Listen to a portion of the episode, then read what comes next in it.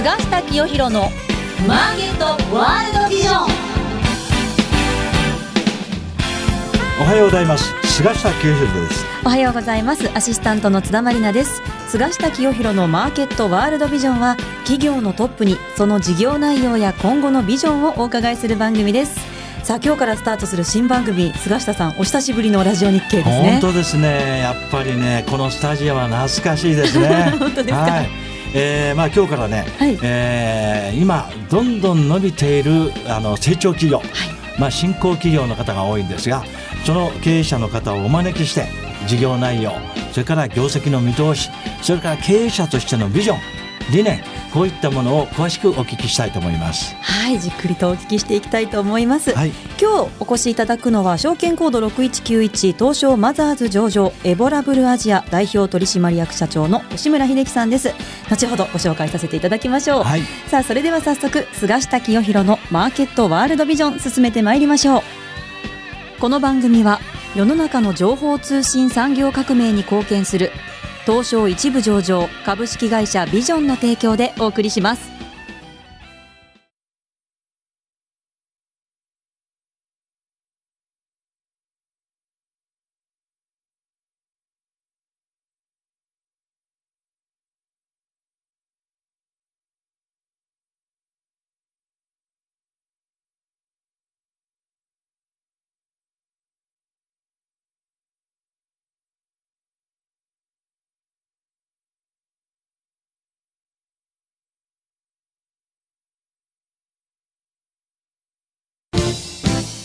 ォッチ・ザ・カンパニー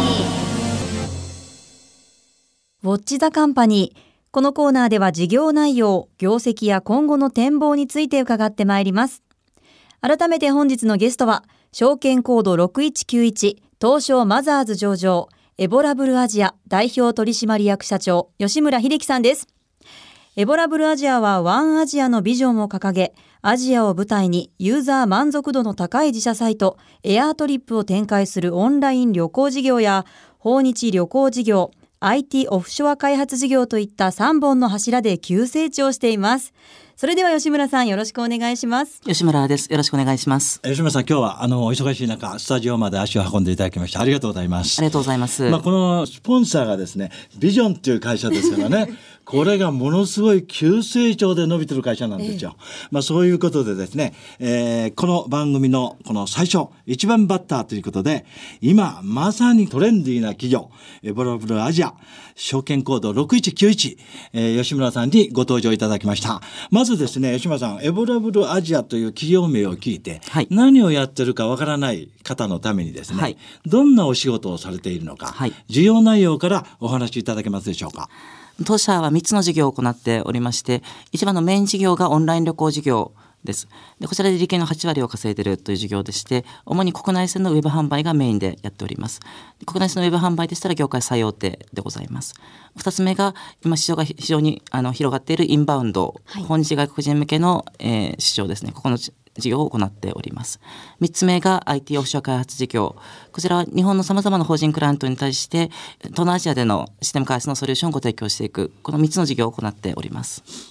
まずあの一番目のお主な事業ですね。はいえーもう少しあの詳しくですね、はいえーお話しいただけますでしょうか。はいどんな顧客向けに、はいどんなサービスをはい主にやっているのかというあたりからお願いいたします。はい。あの私たち一般のユーザー向けに、特にビジネスマンの方が多いんですが、はい彼らに対してあの国内線のウェブ販売を行っています。はいあの国内線というと長らくあの、まあ、大手航空会社2社しかない河川市場だったんですが、最近あの LCC がどんどん入ってきたり、あの航空会社が非常に増えているんですね。そうですよね。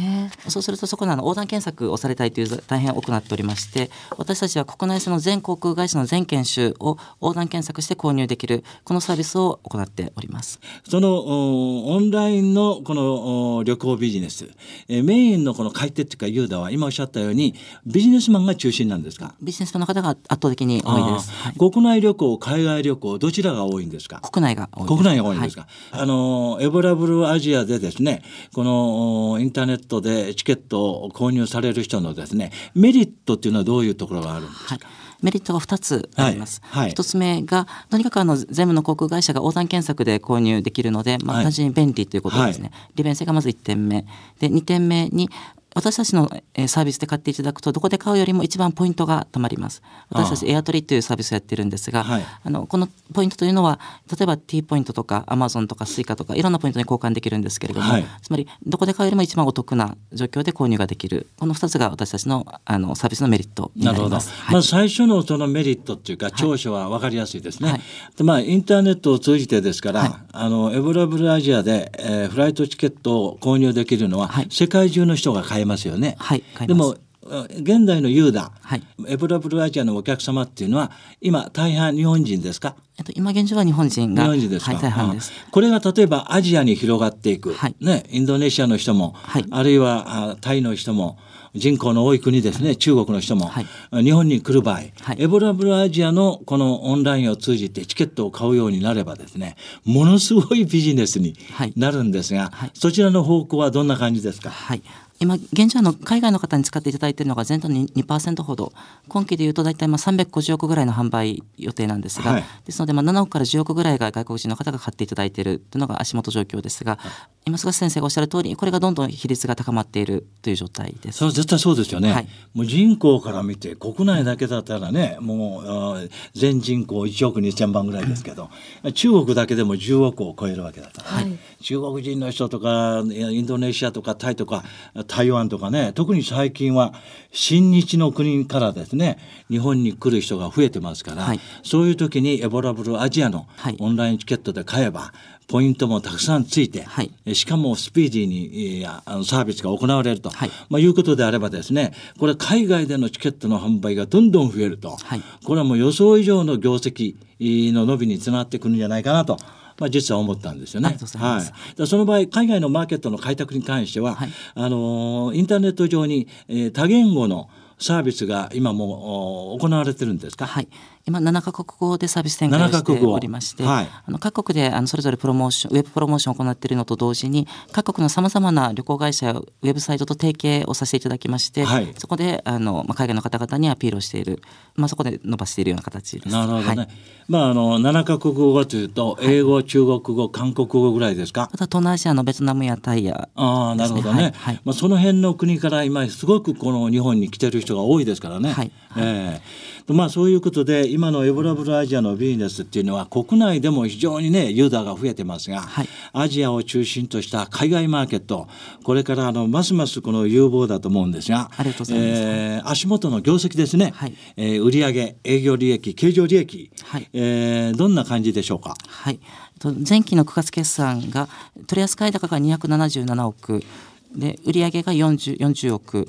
営業利益が6億円でございました。えー吉村さんあの決算月は9月ですよね。9月です。はい。えー9月決算の単体ですか？連結ですか？あえっと、こちら連結。連結で,、はい、で連結で2016年の9月決算はもうすでにえー発表されて分かってますよね、はいはい。えーそれが売上が40億ぐらい、売上が40億。利益が6億です。ええ。はい。えー営業益が6億はい。ぐらいの感じですね、はい。これが来たるはい2017年、えーはい今期9月期の予想っていうのはすでに発表されてますか？はい、発表させていただいております。えっと売上が61億、はい営業利益が10億です。はいという感じですか、はい、利益でえー160%ですね。はい。なるほど。これあのマリナちゃんね、今の数字をね聞いた方はね、このラジオ番組にええすごい得ですよ。そうですね。多分驚いたと思いますよ。ええこのラジオ番組聞いた人はね、エボラブルアジアの株価がなぜ今上がっているか、はい即座にわかります。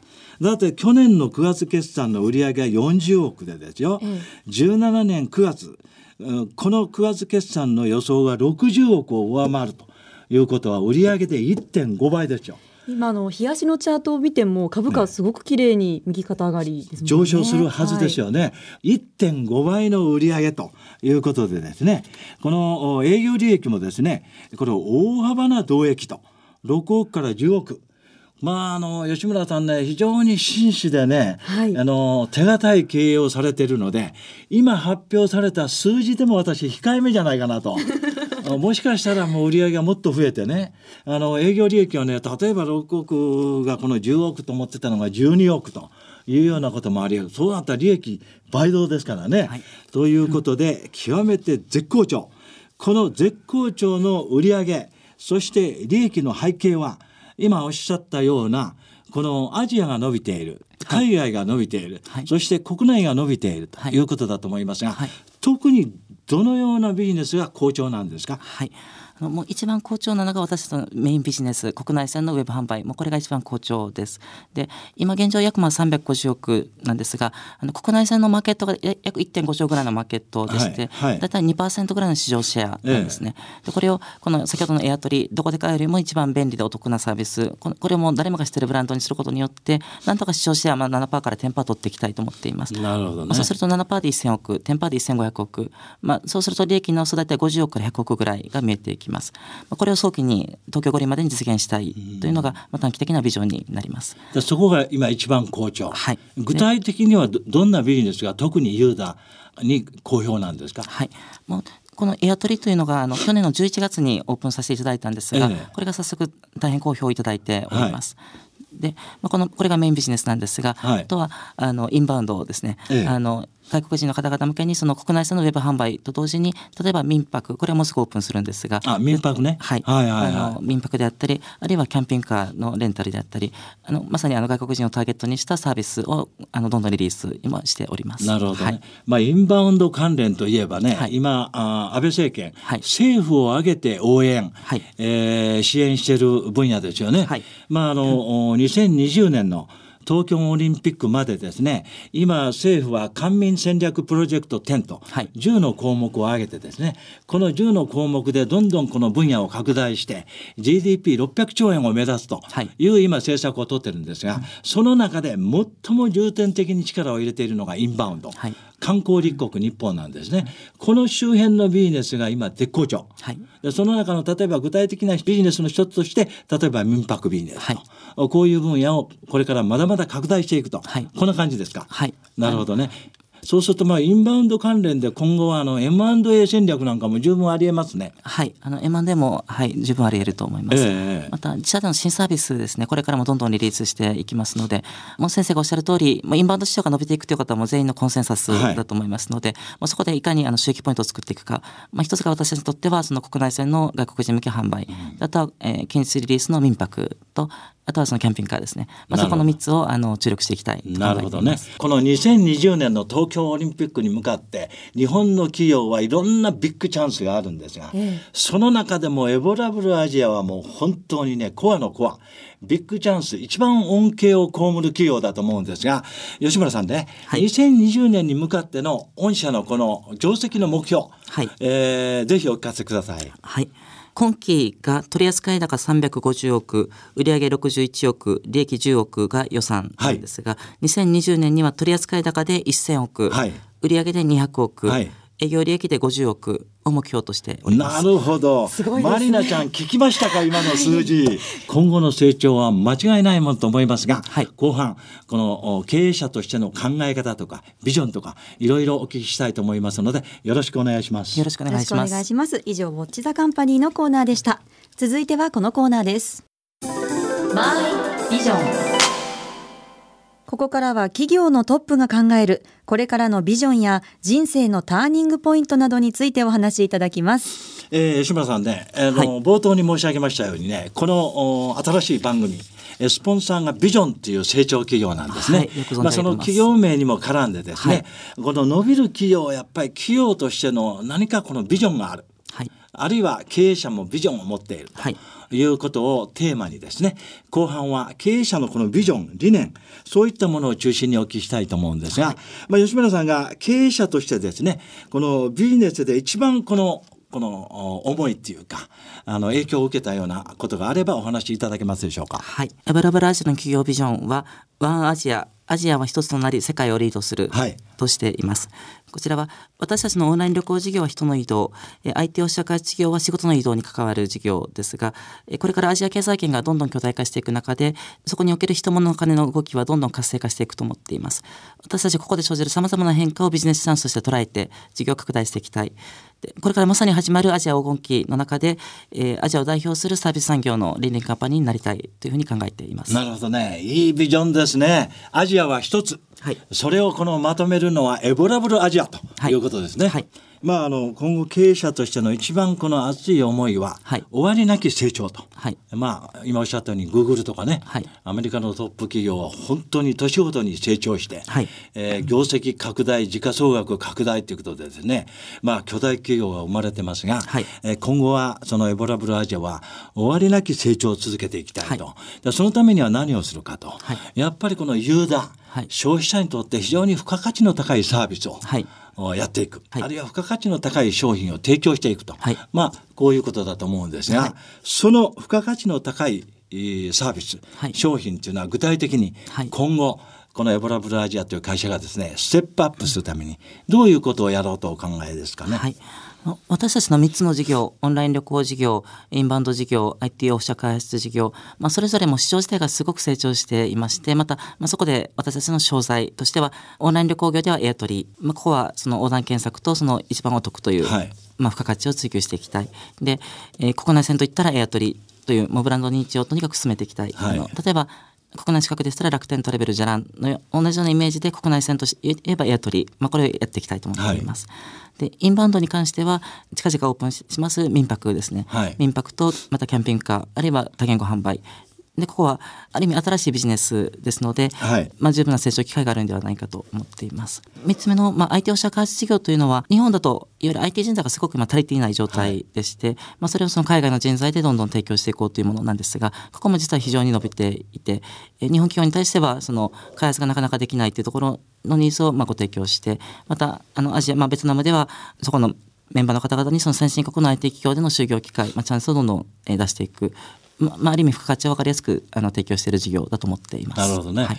まあ、あの航空チケットですから前半におっしゃったように、はい。飛行機のチケットを国内でもはい。海外でも買われる方は、はい。一つはスピード、い。スピーディーあの素早く自分の欲しい、えー航空会社の自分の乗りたい時間帯のものを買えると、はい。もうそのスピードですよね、はい。まあ、情報提供の速さ、まあ、2つ目はやはりですねコストですよね。リードナブルのコスト、はい。まあ、エボラブルアジアはポイントがたくさんつくとはい。いうことで、エボラブルアジアのオンラインチケットを買った方が一番得だとはい。いうことをさらにもっと恩恵があるようなサービスをですね、ポイントだけでなくいろんな恩恵を提供できると思いますが、はい。はい。まあ、それは2つ目になると思うんですね。はい。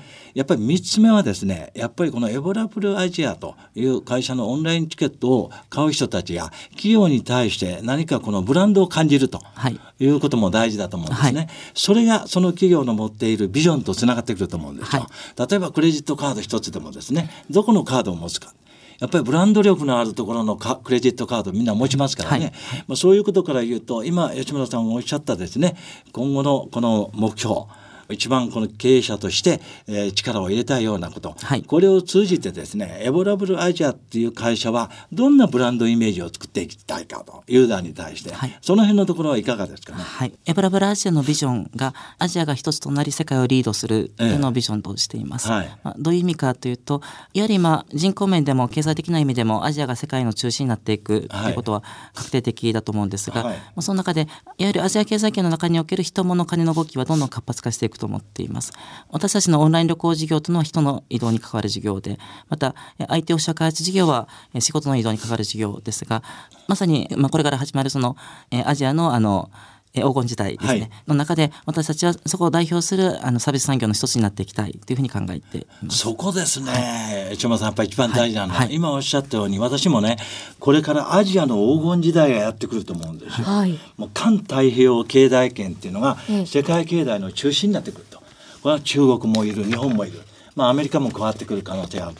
この世界の経済を引っ張るっていうか世界経済の中心になりそうなアジアの中で、はい。飛行機に乗る人はみんなエボラブルアジアを通じてね、はい。オンラインチケットを買うそれだけエボラブルアジアっていう会社名を日本人だけじゃなくて世界の人が知っている、はい。ね、あの中国の人も韓国の人もみんな知ってると。そういうブランドイメージをこれから作ってくるいくことによってですね、はい。もう売上や業績が伸びるのは分かりきってるわけですよね。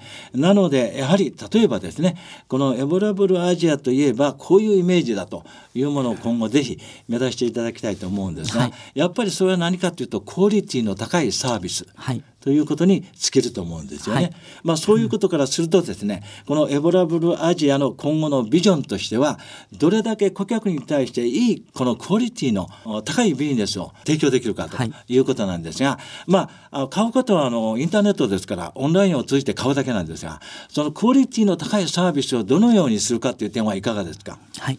いわゆるあのユーザーの方から見たときには購入体験、こと国内航空券に関してはどこで買うよりも一番とにかく便利でお得なものにしていく。はいこれはもうある意味まあお終わりなき追求としてやっていきたいと思っています。はいはい。それからまあインバウンドビジネスね、はいこれは先ほどあの民泊なんかも提供するとはい。いうことですので、海外からあの日本に来られた方々のこの民泊えーやはりエボラブルアジアのおインバウンドビジネス民泊でえー泊まってよかったなということになると思いますので、まあ、その辺も今後ですね成長分野としてますます注目されると思うんですね、はい。はい。スマートホテル、はい。民泊の分野、はい。この辺も今後積極的にこのビジネス拡大していくと、まあ、この時点であのエボラブルアジアではというなくてはできないというサービスを提供できる可能性ありますよね。そうですね。はい。ええもうまさにあの民泊は新しい分野ですので、本当に大きなチャンスがあると思っています。その辺はもともとのホテル業とか、はいあるいはインバウンドに力を入れている不動産関連の企業なんかと事業提携、あるいはタイアップしてですね、進めていくってことになりますよね。そうですね。はい。まあ、すでにちょっと事業提携されてますよねいろいろ。はい、あの民泊分野で例えばインベスターズクラウドさんであったりディアライフさんアンビションさん等々とあの業務提携させていただいているんですが。ああなるほどね、はいまあ、そういう企業とすでにねインバウンドビジネスでもタイアップして事業を拡大されているので、はい。まあ、こういう会社あと5社10社いくらでも事業提携今後できますよね、はい。それによっていいパートナーと組んでですねぜひエボラブルアジアをですねアジアのブランド企業としてはい。事業を拡大していっていただければと思います、はい。今日は本当にお忙しい中ありがとうございましたありがとうございましたありがとうございました。本日のゲストは証券コード6191東証マザーズ上場エボラブルアジア代表取締役社長吉村秀樹さんでした。ありがとうございました。